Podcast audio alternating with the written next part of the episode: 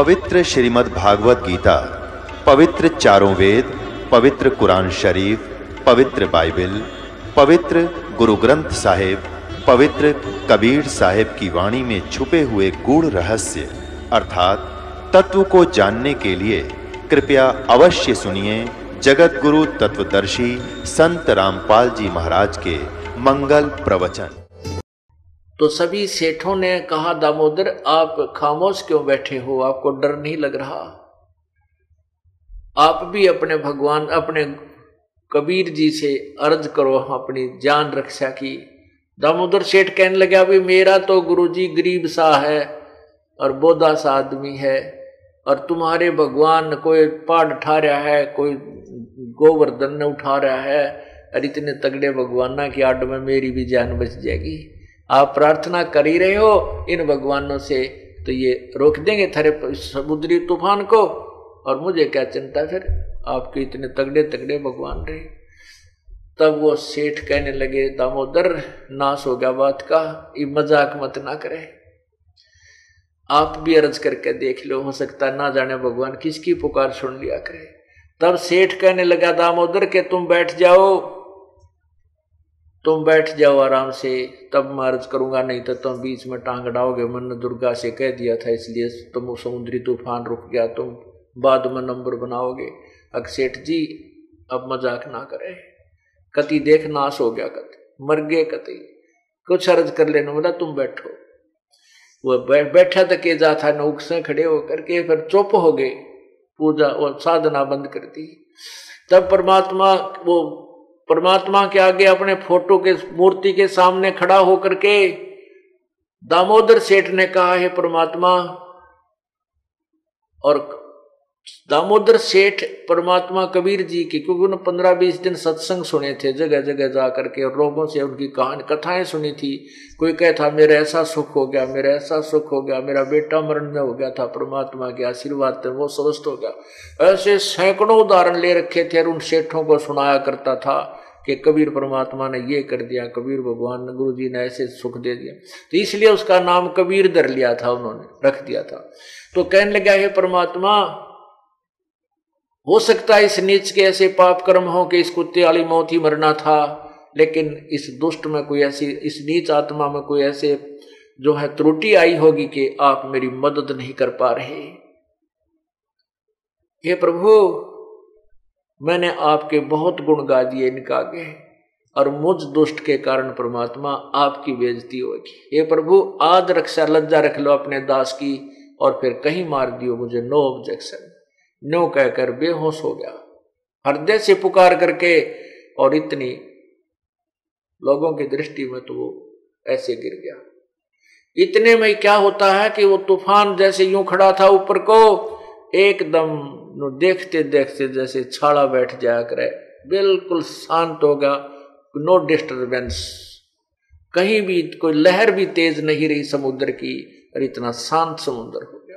तो सभी ने उसके मुँह पर छिट्टे छट्टे पानी के मारे, वो सचेत किया और दामोदर को उठा के ऊपर ने गोदी में, जय बोलो दामोदर की, जय हो दामोदर, भगत की ने बोला ना भाई जय बोलो बंदी छोड़ कबीर की। उस परम पिता की जय बोलो, जिसने आकर के हमने प्राणों की रक्षा की है। तो सारे सेठ ने बोले, भाई हम तो आपके गुरु जी के नाम लेवाएँगे। हम तो उसी के चरणों में चलेंगे और उपदेश लेंगे। भाई हम तो आज आज आपकी तो कहा करते वो शक्ति तेरे गुरुदेव में आज न्यारी दिखेगी? पुण्यात्माओं, उसी रात्रि में परमात्मा वहाँ सत्संग कर रहे थे, कबीर परमेश्वर। और ये सर्दियों के दिन थे।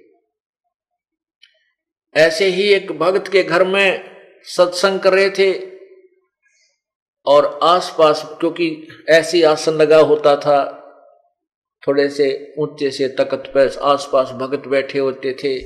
इसे पचास साठ भक्त बैठकर सत्संग सुन रहे थे। परमात्मा शब्द गा रहे थे, प्रवचन कर रहे थे और ऐसे अपने, ऐसे करके बाड़ा में कर, ऐसे नो करके और न्यू हाथ मार दिया छिट्टे से। पसी, वह तो पानी की बूंदें लगी आसपास बैठे भक्तों के। तो वो भक्त बोले, गुरुदेव, आपका पसीने आगे दिखे जो बोला रपो का मैंने, पसीने आगरे नाला को। बोला, जी, और क्या हो गया? कि भाई, दामोदर सेठ नहीं था वो अपना भगत बनिया लाला जी, हकान जी, भाई, उसका जहाज़ डूबे था और उसका जहाज़ बचा के आया हूँ। वहाँ समुद्र में जाना पड़ गया। इस प्रकार ये पानी सा लाग गया था। इसने, इसलिए मुँह में पूछा है, भाई। और तो वो भगत ने सोचे, महाराज जी तो निरे गोपोड़ पेले? झूठ बोल, बता, यहाँ बैठे महाराज, और नुके का जी तो भगवान, गुरुदेव कतिय झूठ बोलते हैं? मन मन में उनके मन में गंदापन था। हालाँकि वो इतना ज्ञान और विचार भी सुनते थे। ये मन की खोटी बाण है। कोई न कोई दोष गुरुदेव में काट लिए है। निकाल ही लेता है। तो उन नालाका गए ऐसे मन में खोट आ गया। और वो सोचने लगे गुरु जी हमारे सामने बैठे हैं। दामोदर का जहाज़ डूबे था वहाँ जाकर आया हुआ है। वो तो बात गई, आई हुई। कुछ दिन के बाद फिर सत्संग हो रहा था। उस रात्रि के समय और वो दो चार दिन के बाद वो जहाज़ के यात्री आए। वो घर पर पहुँचे। कहा कबीर जी के घर पर गए झोपड़ी पर। वहाँ पता चला कि वो तो वहाँ सत्संग कर रहे हैं।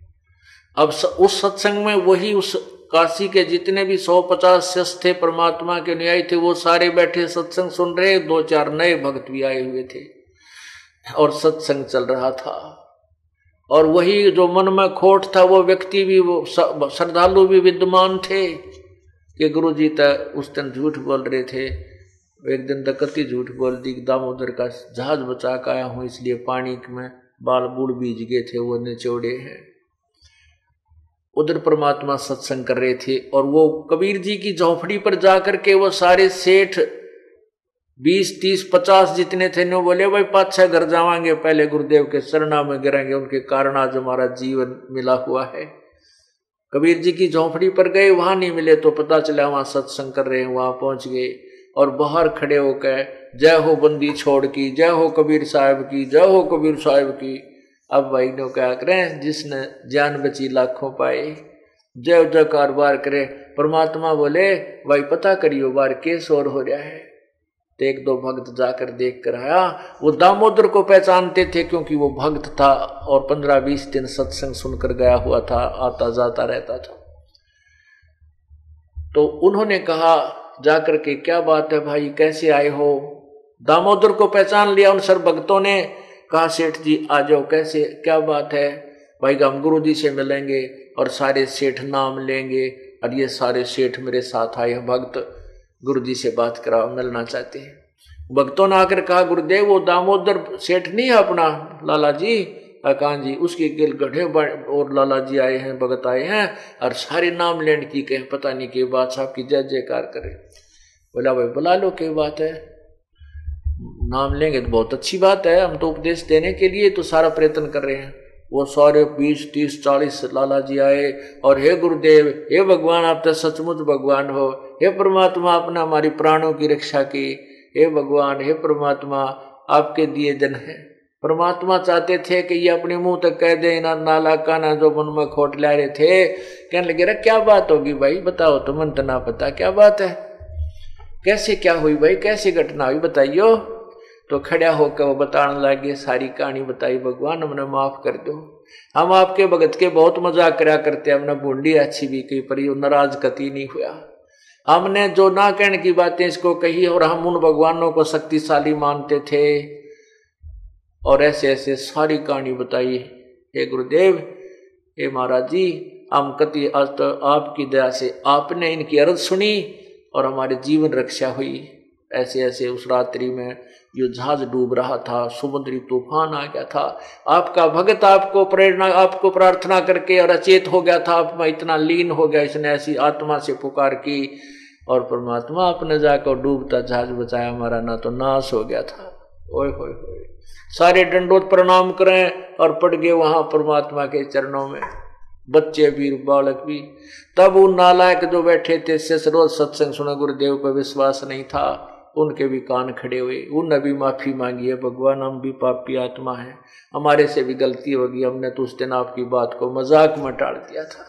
और सचमुच ये तो आप उस परमात्मा बोले, भाई सौसल छिद्र हम करें अपने जन के काज। कहते, जब हमारा भक्त पिछोड़ी हुई तो हमारा नाम ना ले कोई। जब हमारा भक्त का हार होगी तो हमारा नाम कौन लेगा? और ये तो तुम्हारे मन के खोट को देखकर मैंने दृढ़ करने के लिए ऐसे किया था ना तो हम तो लाखों एक दिन में करोड़ शरीर धारण करके ना जाने कहाँ कहाँ जा सकते हैं, यहाँ से जाने की ज़रूरत नहीं थी मुझे। तो कहने का भाव यह है, पुण्यात्माओं, समर्थ का शरणाग हो, रंग होरी हो, भाई कदे ना हो, अकाज राम रंग होरी हो। बोलो, सतगुरुदेव की जय। रे नल नील यतन कर हार, तब सतगुरु से करी पुकार। रे नल नील यतन कर हार, तब सतगुरु से करी पुकार। जा सतरे खा लखी अपार सिंधु पे, सला तराणे वाणी।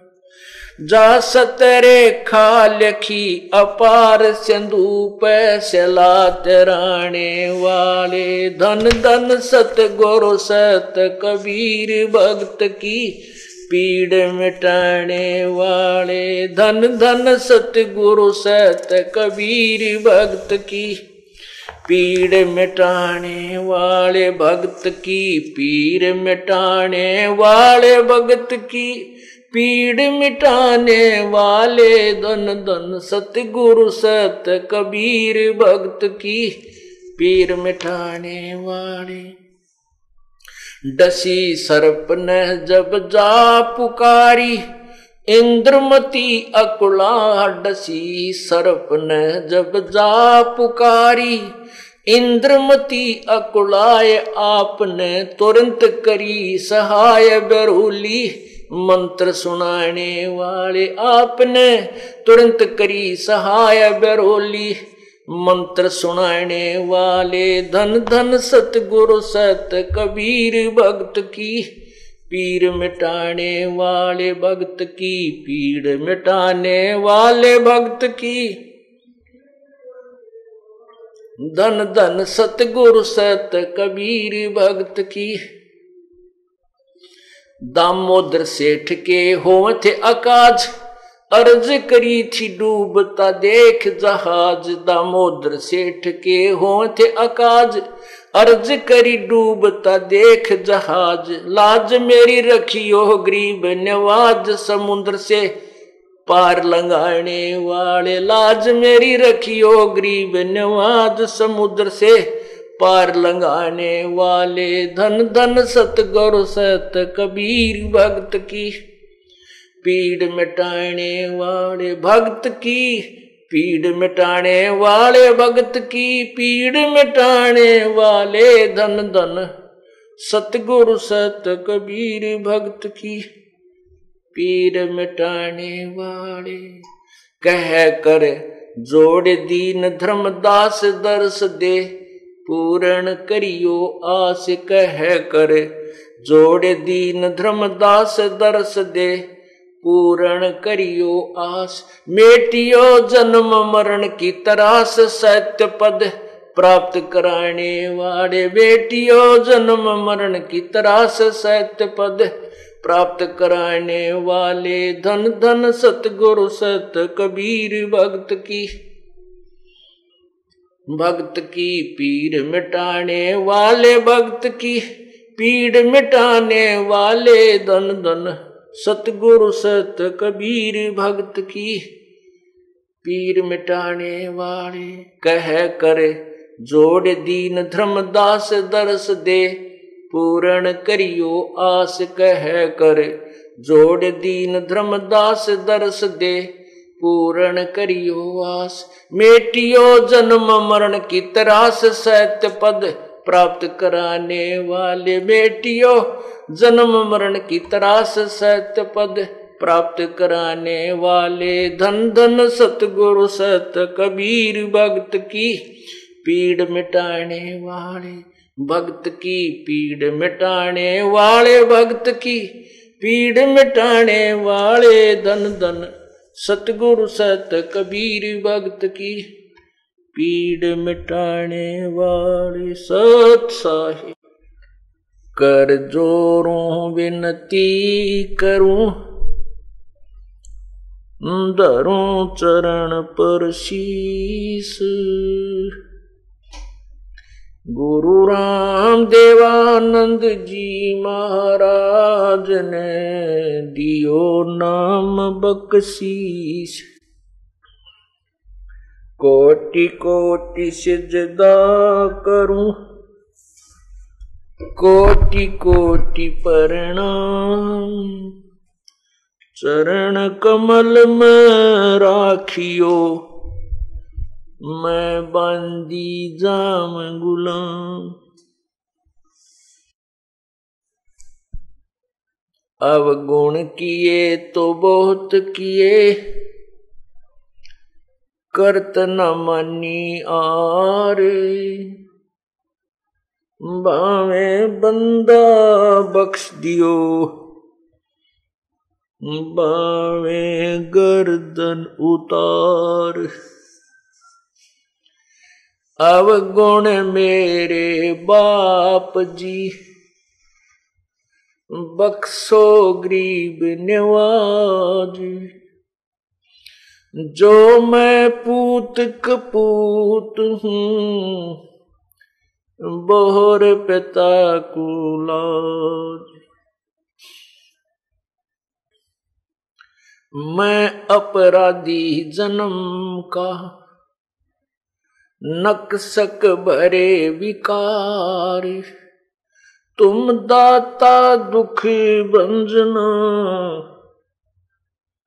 मेरी करो शवार गुरु जी तुम ना भूलियो। चाहे लाख लोग मिल जाए।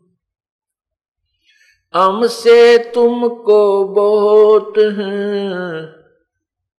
तुमसे हमको नाही। तुमरे विसारे क्या बने? मैं किसकी शरण में जाऊँ? शिव विरंच मुनि नारदा, तिनके हृदय न समा बंदी छोड़ दयाल जी। तुम तक हमारी दौड़े। जैसे कागज़ हाज का, सोजत और न ठोरी। सब पदवी के मूल हैं। सकल सिद्धि है तीर। दास गरीब सतपुरुष भजो। अवगत कला कबीर। परम पिता परमात्मा,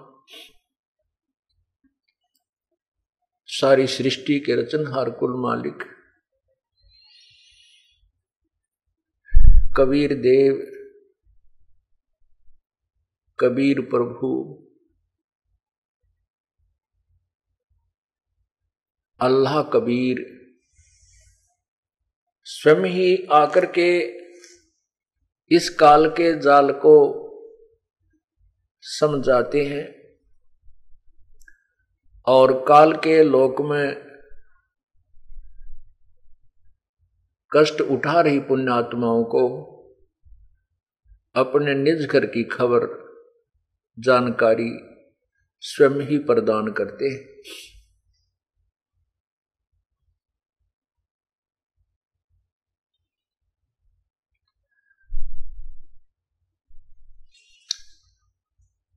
परमात्मा आदरणीय नानक साहेब जी से मिले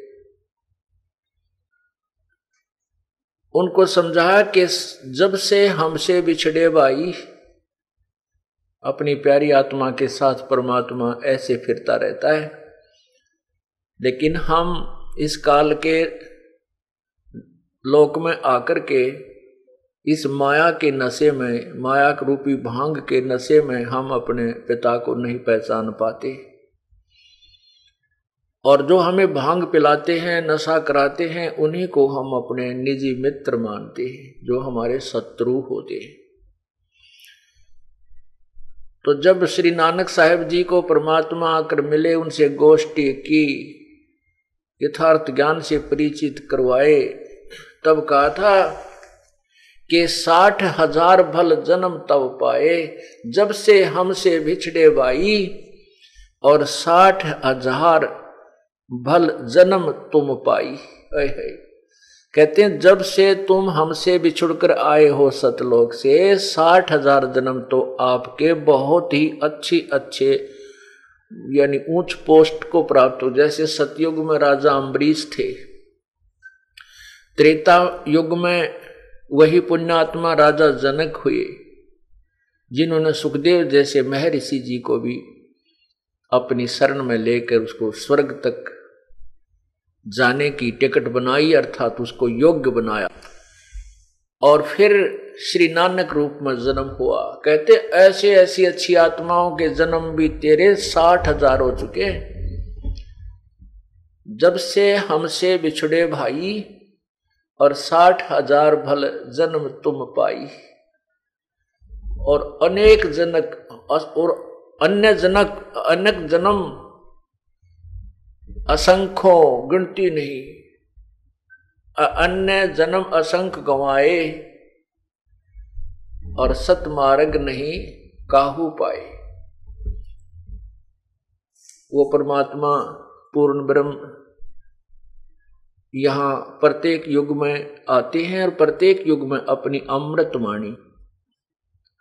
वो सवसम वेद का ज्ञान प्रदान करके और एक जीवन तो वो पूर्ण रूप से लीला करके जाते हैं। उसमें प्रत्येक मर्यादाएँ पर, प्रत्येक प्रकार के फाउल पॉइंट्स जो भक्ति बाधक होते हैं उनका भी वो एक उदाहरण पेश करके जाते हैं। परमात्मा जब आते हैं उस समय काल के द्वारा भ्रमित ये संत ऋषि महर्षि शास्त्र विरुद्ध ज्ञान का बहुत ज़बरदस्त ढोल पीट चुके होते हैं। जन जन को रंग रखा होता है शास्त्र विरुद्ध ज्ञान से। इसलिए उस परमात्मा के पहचानने में हम गलती कर जाते हैं। श्री रामानंद जी को जो परमात्मा मिले, उनके मन की बात बताई। तब रामानंद जी ने देखा, कहा, ओए मन की पूजा तुम लखी मुकटमाल प्रवेश। और गरीब दास गति कौन लख है तेरा, कौन वर्ण क्या भेष तब श्री रामानंद जी ने कहा था कि हे परमात्मा, आपने मेरे ऊपर मेहर कर दी कि मैंने आपको जान लिया कि आप प्रभु हैं। परंतु आपकी सचिथि से आम जन साधारण मेरे जैसा कैसे परिचित हो सकता है? आप किस तो वर्ण में अर्थात जुलाहे जाति में, और एक बालक रूप बनाए खड़े हो, आपको कैसे पहचान सकते हैं हम? तब परमात्मा ने कहा था, मेरे को पहचान, पहचानना बहुत ही आसान है, मेरे ज्ञान को सुनो और मेरे स्थान को देखो जहाँ तो फिर वो मेरी महिमा से परिचित हो जाओगे। पुण्यात्मा जैसे हम प्रश्न करते हैं कि ब्रह्मा, विष्णु, महेश, इनकी पूजा, तीनों गुणों, रजगुण, ब्रह्मा सतगुण विष्णु, तमगुण, शिव जी की पूजा, गीता अध्याय नंबर सात, मंत्र बारह से पंद्रह और बीस से तेईस में बिल्कुल मना किया है। तो कुछ प्रश्न, कुछ व्यक्ति जो भावुक होते हैं, वो प्रश्न करते हैं कि ये बात आप कैसे कह रहे हो? भगवान श्री कृष्ण और विष्णु अर्थात विष्णु जी भगवान नहीं थे। ये कोई शक्ति नहीं रखते। फिर उदाहरण देते हैं कि जैसे श्री कृष्ण रूप में आए श्री विष्णु जी ने राजा मोरध्वज के पुत्र को आर्य से चिरवा कर पुनर्जीवित कर दिया था। आप कैसे कह सकते हैं? आप कैसे कहते हो कि श्री कृष्ण भगवान नहीं थे। उनके लिए प्रमाण दिया जाता है कि हम ये नहीं कहते कि ये भगवान नहीं है, ये प्रभु नहीं है, ये साहब नहीं है। ऐसा नहीं है। क्योंकि अभी तक हम परमात्मा की परिभाषा से भी परिचित नहीं हो पाए हैं। प्रभु की परिभाषा से भी हम परिचित नहीं है, जिस कारण से हमारे मन में शंकाओं के ढेर बन जाते हैं जब तत्व ज्ञान सामने आता है। जैसे एक तहसीलदार साहब होता है, एक एसडीएम भी साहब होता है, डिप्टी कमिश्नर, डीसी भी साहब होता है, कमिश्नर भी साहब होता है।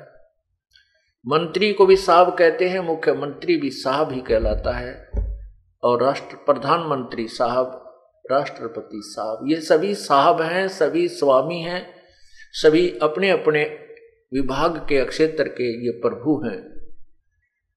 इन प्रभुओं के, इन भगवानों की अक्षमता में दिन रात का अंतर होता चला जाता है। ठीक इसी प्रकार इस आध्यात्मिक ज्ञान को समझने के लिए हमने इन उदाहरणों का सहयोग लेना होगा कि तीन विभागों एक ब्रह्मांड में, जैसे एक प्रांत में, मंत्री होते हैं तो मंत्री की पावर होती है, मंत्री भी साहब होता है, उसकी भी कुछ शक्ति है, लेकिन वो सर्वशक्तिमान नहीं होता। एक प्रांत का मंत्री पावर रखता है, उसमें शक्ति होती है, लेकिन वो सर्वशक्तिमान नहीं है। आप जी ने जैसे ऐसे मान रखा है कि जैसे प्रांत के मंत्री को या आपने राष्ट्रपति और प्रधानमंत्री की महिमा मान रखी है कि ये ही प्रधानमंत्री है, यही राष्ट्रपति है, यही सारी सारे देश का मालिक है। ये आपका सिद्धांत, या आपकी थ्योरी रोंग है, गलत है। आप एक तरफ़ तो कहते हैं कि रजगुण ब्रह्मा जी, सतगुण विष्णु जी, तमगुण शिव जी, तीन लोग के भगवान हैं। और फिर कहते हो कि ये सारे ये सारे लोगों के भगवान हैं, ये सारी सृष्टि के रचनहार हैं, ये सब के मालिक हैं। नहीं, एक ब्रह्मांड, एक प्रांत समझिए। इक्कीस ब्रह्मांड, ज्योति निरंजन ब्रह्म के लोक हैं, स्थान हैं। देश हैं, यानी प्रदेश है।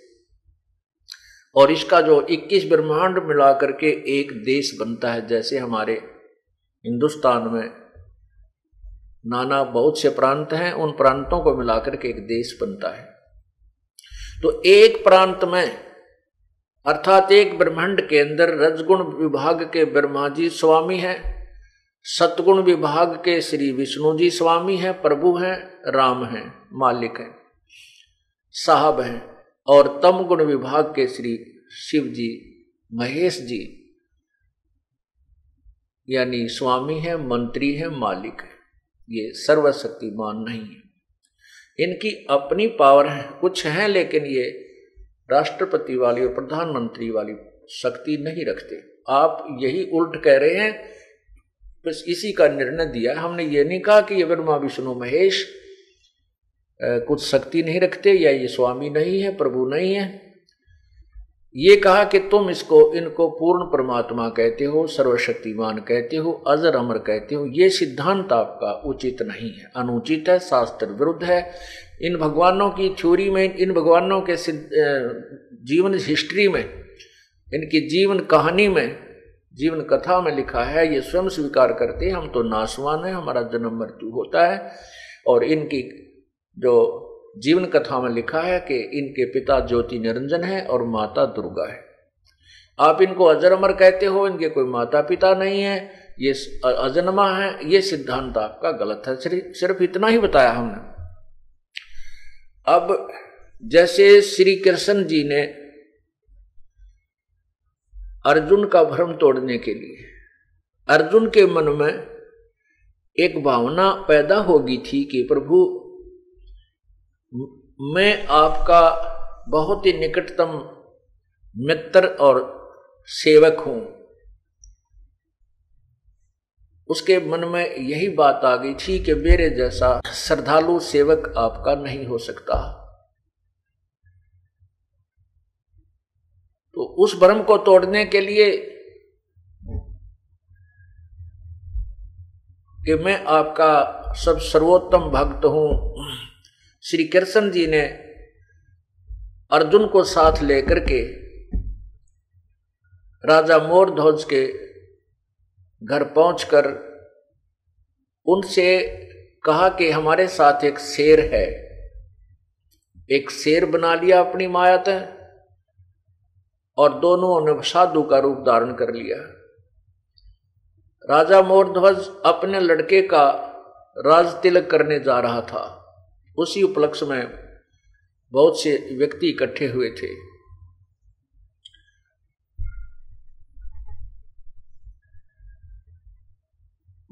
भगवान श्री कृष्ण जी ने जाकर कहा कि मोर, मोरध्वज, हमारा शेर है, इसको भोजन, आहार कराइए। हम पीछे आहार करेंगे।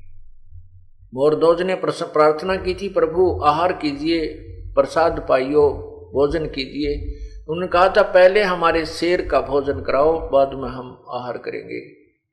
और सुन लेना, ये हमारा शेर पशु पक्षी का मांस नहीं खाता। ये तो मनुष्य का मांस खाता है। और और सुन ले, कहीं किसी पल्लेदार न पकड़ जाओ। उसका मांस नहीं खाएगा, तेरे घर के सदस्य का ही मांस खाएगा। तब मोरध्वज, क्योंकि उस मोरध्वज राजा करबद्ध होकर कहने लगा जो आपकी आ गया प्रभु, ऐसा ही होगा।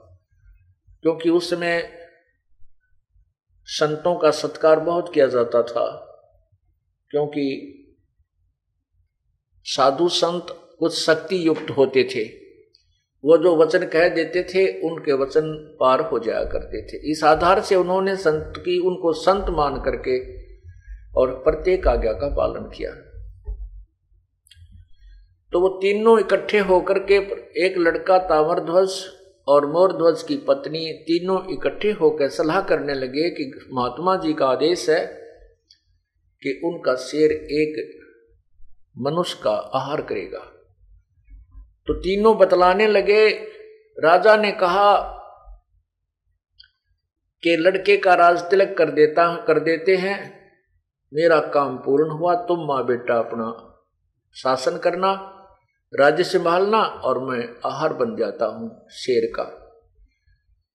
अब उसकी पत्नी ने कहा कि देखो जी, मैं पति भरता पत्नी हूँ और पति भरता पत्नी से पहले यदि पति की मृत्यु होती है तो मुझे कलंक लगेगा। मैं नहीं जी सकूँगी और मेरा काम था तुम्हारा वंश चलाना, वो काम मेरा पूरा हो चुका है। और तुम पिता पुत्र शासन करो। बच्चा है इसको राज्य का पता नहीं, राजकाज के काम का। आप इसकी गाइड करते रहना, आप दोनों राज करो और मैं शेर का आहार बनूँगी। अब तामर वो तामर ध्वज लड़का सुन रहा था कि माता पिता कहते हैं माता पिता का बहुत ज़्यादा ऋण होता है। अभी तो अभी तक तो आपने मेरी परवरिश की है और मैंने आपकी कोई सेवा नहीं कर पाया। मेरे ऊपर ये पितर ऋण बना रहेगा। मैं आप राज्य करो और मैं शेर का आहार बनूँगा। अब तीनों में यह बात उलझ गई तीनों अपनी अपनी जिद पर अड़ गए। उधर से श्री कृष्ण जी ने कहा था कि, भाई, जो आज मेरे शेर का आहार बनेगा, वो स्वर्ग चला जाएगा। अब पुण्यात्माओं कहते हैं, बैराग नाम है त्याग का, भाई पाँच पच्चीसों माही। बैराग नाम है त्याग का, इन पाँच पच्चीसों माही, ये काम, क्रोध, मोह, लोभ, अहंकार और ये पच्चीस प्रकृति जो हमारे ऊपर दबाव डाल रही है, कहते, इन्हीं में रह करके वैराग करे। कैसा वैराग करे? लोभ, काम, क्रोध, मोह, लोभ लोभ करे तो ऐसा करे। अब लालच करे तो ऐसा करे, बेईमाना करे तो ऐसा करे, कैसा करे कि मोर ध्वज ये सोच रहा है कि मेरा बुढ़ापा आ गया, मरना एक दिन है ही अरे इतना बढ़िया अवसर कब मिलेगा? स्वर्ग जाऊँगा और बैठ गया सूत। तो वो नो लालच कर कि मेरा नंबर आ जाए आज, मैं मरूं, शेर का हर बनू स्वर्ग जाऊँ। यही लालच रानी के मन में अक भाई कद कद सूत बैठे स्वर्ग में क्या पता बाद में जावा ना जावा रिप सीधी टिकट बने। यही लालच फिर उसने लड़के को था, तीनों के मन में यही लोभ था। अब कहते हैं, लोभ करे, लोभ को रखो पर सुथरा करो। परमात्मा के नाम का करो, दान का करो, भक्ति का लोभ लालच करो। इन कहते हैं, तब तीनों आकर के उन संतों के पास, दोनों संत रूप में बैठे थे, लाल कपड़े पहन के। मोर मोरध्वज कहता है, जी, मैं आपके समर्पण हूँ, मेरा शीश ले लीजिए। रानी कहती है, नहीं जी, ये मेरे पति हैं और मेरा काम पूरा हुआ, मैं पति भरता पत्नी हूँ, इनसे पहले, मेरे से पहले ये नहीं जा सकते, आप मेरा शीश लीजिए। अब लड़का कहता है कि देखो महात्मा जी, ये मेरे माता पिता है, मैंने इनकी कुछ सेवा की नहीं, ये तो वैसे जिद कर रहे हैं, और आप मेरा शीश ले लीजिए। तब श्री कृष्ण जी कहने लगे, भाई, मैं फैसला करता हूँ, तुमसे नहीं हो रहा, कहा जी आप कर दो आपकी बात फाइनल होगी। कहने लगा, भाई, लड़का, लड़के को अर्पण कर दो, और सुनो, तुम दोनों इसके सिर पे आरा चलाओ बीचों बीच काट देना। अक अच्छा जी इसलिए काटना है? कि जो दाया अंग है इसको शेर खाएगा बाएँ को नहीं खाएगा इसको रिजेक्ट करके एक तरफ़ डाल देना है। अब जब वो दोनों आज्ञा पाकर के मोर दो, तामर ध्वज ने स्नान किया और बैठ गया माता पिता सिर पे आरा धरकर और उसको चीरने लगे। तब तामर तामर ध्वज को यह बात याद आ गई कि मैं कितना पापी हूँ, हो सकता है मेरा, मैं स्वच्छ नहीं हूँ पूर्ण रूप से, इसलिए मेरा आधा ही शरीर प्रयोग आया, हो सकता है मैं स्वर्ग ना जा सकूँ। जो मैं कितना नीच आत्मा होऊँगा, भगवान ने, साधु जी ने मेरे आधे ही शरीर को स्वीकार किया, इसलिए मैं पूर्ण पाक नहीं हूँ, पवित्र नहीं हूँ। यूँ कहकर आख्या पानी आ गया, रोने लग गया। और तब तक आरा आधे सिर को चीर चुका तब मोर ध्वज ने कहा श्री कृष्ण रूप में श्री कृष्ण जी ने साधु रूप में कहा, भाई हम नहीं हम नहीं लेते ये भेंट तुम्हारी ये बेटा तो रो पड़ा तेरा। हमने कहा था कि आँखों मांसू नहीं आने चाहिए इधर तुम्हारे अंदर मेर तेर होगी तो तुम स्वर्ग भी नहीं जाओगे और न ही ये शेर आहार करेगा। तो इस लड़के का राजपाट की कोई मन में लोभ लालच रह गया, ये रो पड़ा। हम नहीं खाएँगे इसको। तब वो लड़का मरता मरता कहता है भगवान, आप अंतर्यामी हैं। ये महात्मा जी, ऐसी बात नहीं है। मैं इसलिए रो रहा हूँ कि मैं इतना पापी हूँ कि मेरा आधा ही शरीर काम आ रहा आप कहे, इतना कह के वो लड़का प्राण त्याग गया और संत जी उठकर चल पड़े कि ना भाई, तुम तो रो पड़े। तुम्हारे तुम्हारे सच्ची श्रद्धा से नहीं दिया तुमने ये शीश, ये कच्चापन है तुम्हारे अंदर। तब राजा और रानी पैरों में गिर गए, कहा, प्रभु ए महात्मा जी, अब तो अंतर्यामी है। बालक था होगी होगी गलती। अब मुझे चीर लो, मेरा, मेरे, मुझे समर्पण कर दो। मैं मैं बिल्कुल तैयार हूँ, बिल्कुल। कुछ भी मन में शंका नहीं है, ना कोई लोभ लालच है। रानी कहती है, नहीं जी, मेरा मेरा शीश ले लो। और आप जाओ ना हमारे द्वार से, खाली मत जाओ। कहते हैं, फिर प्रसन्न होकर के वापस आते हैं और आरा अपने हाथ से उस लड़के के शरीर से निकालकर भगवान श्री कृष्ण ने उसे जीवित कर दिया। और कहा, मांग मोर दज मांग तुझे, मैं व्योमपति कर हूँ, पूरी पृथ्वी का शासन दे, पूरी पृथ्वी का राज दे देता हूँ। तो उस ज्ञानी मोर ध्वज ने कहते, मांगे तो ये चीज़ मांगे। कहते, नहीं, प्रभु मुझे दीजिए भक्ति और भाव सदा संतन परवानी। मुझे तो भाव भक्ति दे दे भगवान और परमात्मा की मैं भक्ति कर सकूँ। तो पुण्यात्माओं, मोरध्वज के पुत्र तामद ध्वज को भगवान ने जीवित कर दिया श्री कृष्ण जी। अब ये इतना, इतनी शक्ति युक्त हैं ये कि इस कटे हुए शरीर को ये जोड़ सकते हैं, निशान भी नहीं होगा। लेकिन ये आयु नहीं बढ़ा सकते। ये किए हुए कर्म में कोई भी परिवर्तन नहीं कर सकते, प्रारब्ध को चेंज नहीं कर सकते। इसका प्रत्यक्ष प्रमाण है कि जब सुभद्रा पुत्र अर्थात श्री कृष्ण जी के सगे भांजे, अर्जुन का लड़का, महाभारत के युद्ध में चक्र व्यहू में मृत्यु को प्राप्त हो जाता है श्री कृष्ण जी उनको जीवित नहीं कर सके, क्योंकि उसके प्रारब्ध में उसका शेष जीवन नहीं था। सुभद्रा रो रही थी, पाँचों पांडव टक्कर मार रहे थे, उनका कुल नाश हो रहा था। और श्री कृष्ण रो रहा था अपनी बहन को से कौली में। अब दोनों बहन भाई चिपट लिपट कर रो रहे थे, टक्कर मार रहे थे, श्री कृष्ण भी रो रहा था, वो जीवित नहीं कर सका। क्यों नहीं कर सका? क्योंकि श्री अभिमन्यु जी की आयु शेष नहीं थी। अपनात्माओं कहते हैं, गोवर्धन कृष्ण न धारो द्रोण गिरी हनुमंत। तुम कहते हो, शेष शेष नाग सब सृष्टि उठारा, इनमें कौन भगवंत? काटे बंधन विपत में, कठिन कियो संग्राम। चिन्हो रे नर प्राणिया, वो गुरुड़ बड़ा अकराम। लंका पाट, समुद्र पाट लंका गयो, सीता को भरतार। अगस्त ऋषि ने वसारे पी लिए इनमें कौन करतार। कितनी प्यारी व्याख्या की है प्रभु ने। तुलनात्मक तरीके से प्रश्न किया है कि यदि तुम एक गोवर्धन उठाने मात्र से श्री कृष्ण को भगवान मानते हो तो द्रोणा द्रोणागिरी पर्वत को हनुमान जी उठा कर लाए थे। और तुम्हारी दंत कथा कहती है कि शेष नाग ने सारी पृथ्वियों को भी ब्रह्मंड को उठा रखा है। सब लोगों को सिर पे रखा हुआ है, और श्री कृष्ण जी ने तो पृथ्वी पर से एक टुकड़ा पहाड़ का ही उठाया। तो इनमें श्री कृष्ण को भगवान कैसे माना? उस शेष नाग को क्यों नहीं माना? हनुमान को क्यों नहीं माना तुम क्या उस पहाड़ उठाने मात्र से ही उसको भगवान की संज्ञा में आप ले रहे हो?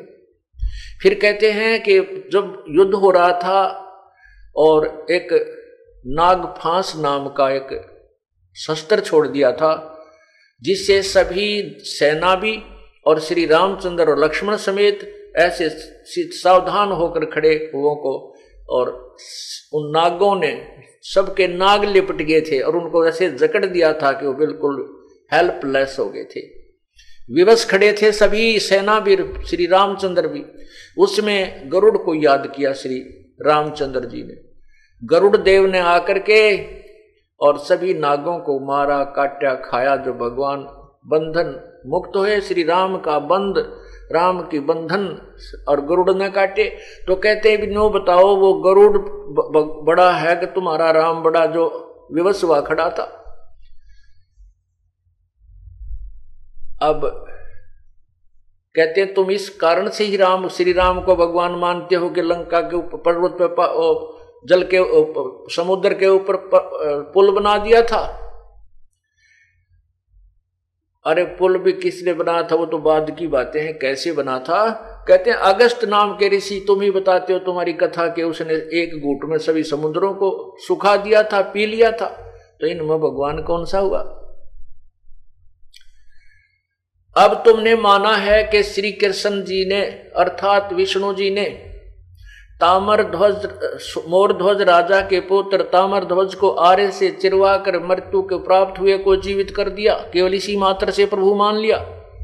अब सुनाते हैं उस परम पिता परमात्मा कबीर परमेश्वर के द्वारा। ऐसी ही लीला जो छुपा दी गई, जो लाल के महिमा को दबा रखा था, इस लाल को कूड़े में डाल रखा था, वो कथा आपको सुनाते हैं। एक समय कबीर परमात्मा राजा सिकंदर लोधी के साथ काशी से और दिल्ली आ रहे थे। जैसा कि आपने पूर्व सत्संगों में सुना है कि कबीर परमेश्वर ने श्री रामानंद जी का जो शिष्य, रामानंद जी का शिष्य, सिर, गर्दन सिकंदर लोधी ने अपनी तलवार से काट दी थी, उसको जीवित कर दिया था। एक तो प्रमाण यही हो गया इसके पैरल जो आपने अभी श्री कृष्ण जी की महिमा के अंदर सुना है। उसके बाद सिकंदर लोधी के जलन के रोग को जो असाध्य रोग था और जिसके बारे में यह कह दिया गया था, सभी मौलवियों और काजियों और सभी पीरों और संतों हिंदू हिंदू धर्म के संतों के द्वारा ये कह दिया गया था कि राजा, ये तेरे भाग्य में, अर्थात प्रारब्ध में लिखा है, इसको चेंज नहीं किया जा सकता, ये रोग तुझे भोगना ही पड़ेगा। उस प्रारब्ध के कर्म को भी परमात्मा कबीर जी ने अपने आशीर्वाद मात्र से ठीक कर दिया था और फिर नाम दिया उस पर प्यारी आत्मा को, सिकंदर लोधी को सस बनाया। मासा घटे न चल बधे विदना लिखे जो लेख। और साचा सतगुरु मेट कर ऊपर मार दे मेखो। अर्थात पूर्ण रूप से क्लोज कर दे उस चैप्टर को ही, जो तेरे प्रारब्ध का आपको दुखदाई होना था। अब दूसरा उदाहरण देते हैं, वो तो ये हो सकता है कि रामानंद की आयु शेष होगी, इसलिए कबीर जी ने जीवित कर दिया तो उसी के पैरल हो गया। अब इससे भिन्न बताते हैं। जब रस्ते में सिकंदर लोधी कबीर जी को प्रार्थना करके दिल्ली ला रहे थे, और ये सोच रहा था सिकंदर लोधी के ऐसे महापुरुष के विचारों को दिल्ली के लोग सुनेंगे, हिंदू और मुसलमानों का जो आपस में बैर भाव यह समाप्त हो जाएगा, क्योंकि इनका बहुत निर्मल ज्ञान है। और ये सबको एक करने वाला है। उधर से सिकंदर लोधी का एक पीर, धार्मिक गुरु जो इंटरनेशनल लेवल का, यानी गुरु था, हिंदुस्तान का, पूरे मुसलमान धर्म के लोग उसकी आज्ञा का पालन करते थे। शेख शेख तकी तो वो अभी उनके साथ काशी गा हुआ था। जब उस शेख तकी ने यह देखा कि सिकंदर लोधी राजा का जो लगाव है, इस कबीर में अधिक हो गया है और तेरी महिमा अब कम हो जाएगी। इस ईर्षावश शेख तकी अंदर से अंदर परमात्मा कबीर जी से ईर्षा करने लगा। रस्ते में जब आ रहे थे, हाथियों पर चल रहे थे, कुछ घोड़े सवार थे, हज़ारों की संख्या में सैनिक थे, पूरा लश्कर चल रहा था। रात्रि के समय एक दरिया पर पड़ाव डाला। रात्रि को वहाँ रुक के अलग अलग टेंट लग गए। सुबह जब हुआ तो सिकंदर लोधी शेख तकी के चरण लेने के लिए गया, क्योंकि उनका धार्मिक गुरु था। शेख तकी ने मुँह बना लिया और मुँह फेर लिया यूँ करके बैठ गया। अब सिकंदर लोधी जाने था कि आज इसका कोई मरोड़ी लागी, कोई बात, क्या चाहता है इसे पूछ लेता हूँ। गर्भत होकर शेख सिकंदर लोधी दिल्ली के बादशाह ने कहा, पीर जी, मुझसे क्या गलती होगी? आप मुझसे रुष्ट क्यों हैं? कहने लगे, तुझे जो मिल गया ना, एक गुरु और तुझे मेरी क्या आवश्यकता है? अब तो तुझे वो कबीर कबीर दिखाई देता है। अब शेख तकी नहीं दिखाई देता। राजा ने कहा, ऐसा कोई, ऐसी कोई बात नहीं है। आपसे मेरा उतना ही लगाव है, लेकिन जिस व्यक्ति ने मुझे जीवन दान दिया और जिस व्यक्ति ने मेरे सामने, जिस महापुरुष ने मेरे सामने मेरे हाथ से कत्ल किया हुआ जीवित कर दिया तो मेरे जैसा दुष्ट नहीं जो मैं इसको अल्लाह या खुदा या मैं तो इसको ना दूँ, इनको मैं ये प्रभु ना मानू। अच्छा इसने मुर्दा ज़िंदा कर दिया। हाँ जी। कर दिया, मेरे सामने कर दिया।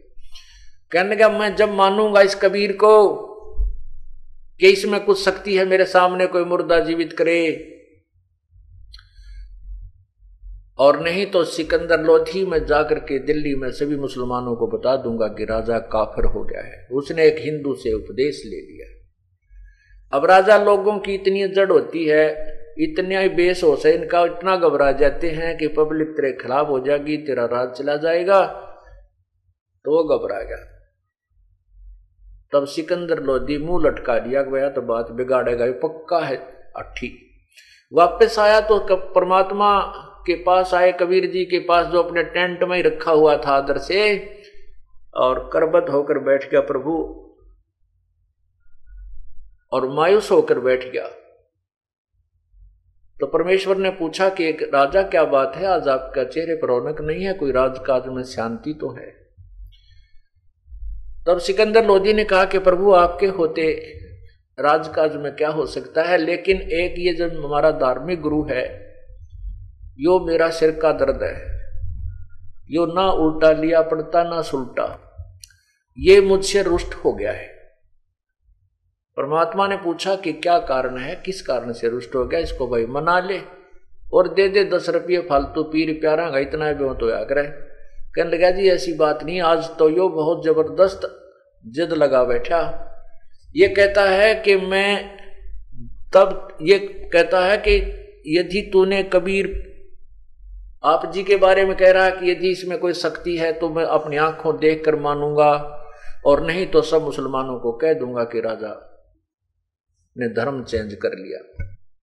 ये करा के मैं कह दूँगा कि वो कबीर का शिष्य बन गया है। और वो भोले लोग इसकी बहुत मानते हैं। इसको अल्लाह का नुमाइंदा तक मानते हैं। हर आज्ञा का पालन करते हैं प्रभु मेरा राज्य नहीं रहेगा। तब परमात्मा ने कहा कि कह दे भाई सिकंदर लोधी कह दे शेख तकीने के ढूंढ ला कोई मुर्दा। इसकी या भी फड़क काट दू। तो सिकंदर लोधी को तो पता था, जब सामने कर रखे ऐसे लीला, उसको तो चिंता थी नहीं कि जब सतगुरु ने कह दी ये बात तो फाइनल होगी। जान बची। राज्य बचा तो जाके कहने लगा, शेख जी, कोई मुर्दा ढूंढ लाओ, कबीर जी कहते हैं, उसको तेरे सामने ज़िंदा कर दूँगा। कहने लगा मैं कहाँ से लाऊं? मुर्दा ढूंढ कर ढूंढ कर।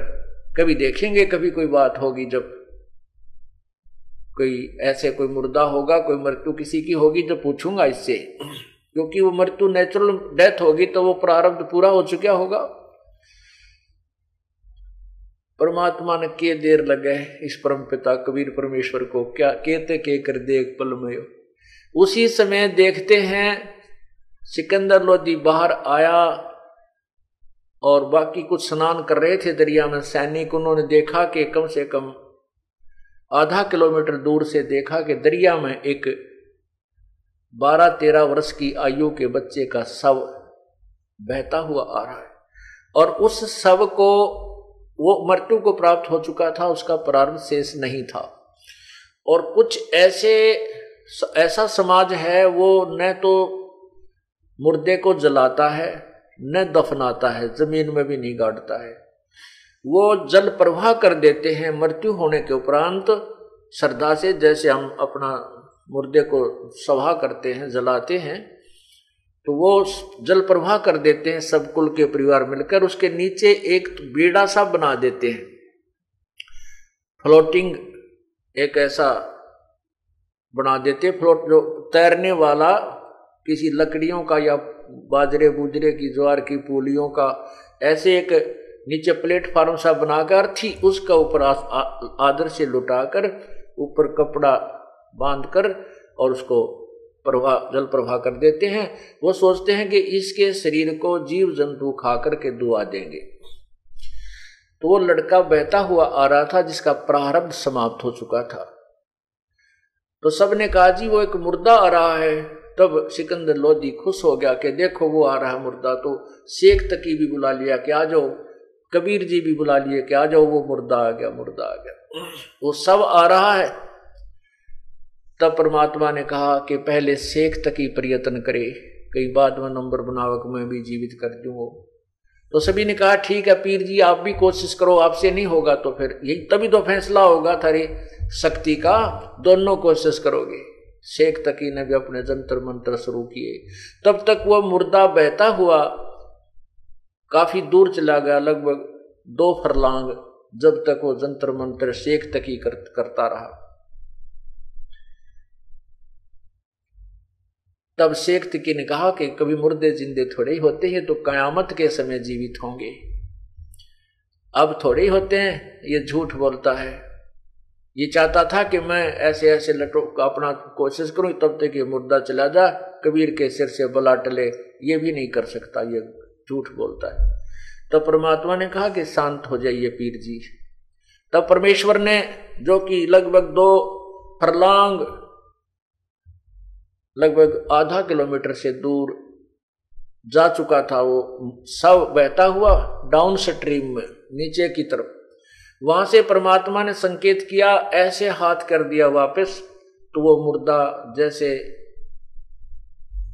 मशीन वाली जो नौका चलती है, मोटर वाली, इस प्रकार अप स्ट्रीम में पानी के विपरीत प्रभाव की तरफ़ ऐसे चल पड़ा जैसे नौका चल कर आती है और सामने आकर लहर नीचे से जा रही है और वो सब ऊपर, यूँ का यूँ, सथिर है। तो परमात्मा ने कहा, हे जीवात्मा, जहाँ भी है, इस सब शरीर में प्रवेश कर और कबीर हुक्म से बाहर आ जा। अब जहाँ अल्लाह अकबर का हुक्म हो कहते हैं, इसमें फजाइल अमाल नाम की एक बुक है मुसलमान भाइयों की।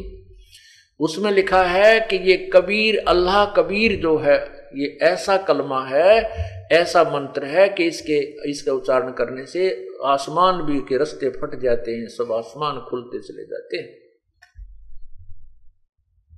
तो उसी समय वो जीवात्मा जहाँ भी जिस चूनी में जाना था, उसकी तैयारी धर्मराज के दरबार में हो रही थी, वहाँ से परमात्मा के आदेश से तुरंत वो जीवात्मा वापस आई और लड़के में प्रवेश की सौ में प्रवेश किया और वो शरीर ऐसे ऐसे कंपन करने लगा। वो लड़का जीवित होकर के बाहर आया। आते ही कबीर परमेश्वर को दंडवत प्रणाम किया। बोलो, बंदी छोड़ कबीर परमेश्वर जी की जय। अब शेख तकी की तो नानी मर गई। अगले भैया भी बात बिगड़ गई, ये भी मुर्दा ज़िंदा कर दिया शेख तकी से कहा सिकंदर लोधी ने कि देखो पीर जी, मैं कोई गलत नहीं कह रहा था। शेख तकी कहने लगा, ये जादूगर है, जादूगर, ये लड़का सदमे में था, ये मरिया नहीं था। हैं? ये तो जादूगर है, आम आदमी कर दे, इस तरह की बातें मैं मैं नहीं मानता इस बात में आप पुण्यात्माओं, कि जिससे लीला के कारण श्री कृष्ण और विष्णु जी को आपने प्रभु माना हुआ था कि मोर ध्वज के लड़के ताम्र ध्वज को जीवित करने मात्र से प्रभु मान लिया था। तो वो प्रमाण रामानंद जी की गर्दन काटी शेख सिकंदर लोधी ने सैकड़ों की संख्या के सामने और उसको फिर प्रभु ने जीवित किया। और इस बच्चे का प्रारब्ध नहीं था और फिर भी परमात्मा ने इसे जीवित किया। लेकिन जो कहता है ना ना मानो ना मानो उसके आगे चे गर्दन काट कर धर दे, आदमी मानना ना करते, मानने वाले तो एक के दो संकेत में मान जाते, एक या दो उदाहरण को सत्य मान लेते हैं। फिर भी परमात्मा ने अपनी समर्थता का प्रमाण देना था। तो वो वो लड़का जो जीवित हुआ तो सभी उपस्थित सैनिकों और राजा ने और सभी ने कहा कि आपने कमाल कर दिया, कबीर कबीर देव आपने कमाल कर दिया, आपने कमाल कर दिया। उस बच्चे का नाम कमाल रख दिया और उसको अपने पुत्र के तुल्य अपना शिष्य बनाकर अपने साथ रखा प्रभु ने। उसके बाद क्या होता है? एक दिन कमाल के मन में, कुछ वर्षों के बाद जब हो लिया बीस बाईस वर्ष का, उसके मन में बहुत ज़्यादा अभिमान हो गया और अच्छी जो परमात्मा शिक्षा देते थे, सत्संग करते थे, वो उसने भी याद कर लिए। और अन्य संगत में जाकर वो कहने ये सत्संग सुनाने लग गया। और एक दिन परमात्मा तो अंतर्यामी थे, उन्होंने अभी उसको, और ये कहने लगा कि मैं गुरुदेव की जो सेवा करता हूँ, कोई नहीं कर सकता। क्योंकि गुरु जी के साथ रहते थे पुत्र तुल रखते थे उनको, और साथ में शिष्य भी के रूप में, क्योंकि और तो उसका कोई था नहीं, साथ ही रखना पड़ता था, और वो सेवा भी फिर वो ही करेगा जो साथ रहेगा परमात्मा की, गुरुदेव की। और नादान ने ये ना सोची, तेरे पर रहम करा, है मालिक ने मेर कर रखी, तुझे ये सेवा मिली हुई है। तो यही मार खाता है ये प्राणी, उसको अभिमान हो गया। तो कहने लगा, मैं मैं जो सेवा करता हूँ, कोई नहीं कर सकता गुरु जी की। तो ये भ्रम तोड़ परमात्मा को पता चला इस बात का। तो उन्होंने देखा कि कमाल कहता है, मेरे जैसा सेवक और भक्त श्रद्धा, मेरे जैसा समर्पण प्रभु के लिए कोई नहीं कर सकता। ये कहने की बातें हैं। उसके वो वो फड़क निकालने के लिए परमात्मा ने, वो भ्रम तोड़ने के लिए, जैसा कि अर्जुन का भ्रम तोड़ने के लिए श्री कृष्ण जी ने लीला की थी, यही लीला प्रभु कबीर जी करते हैं।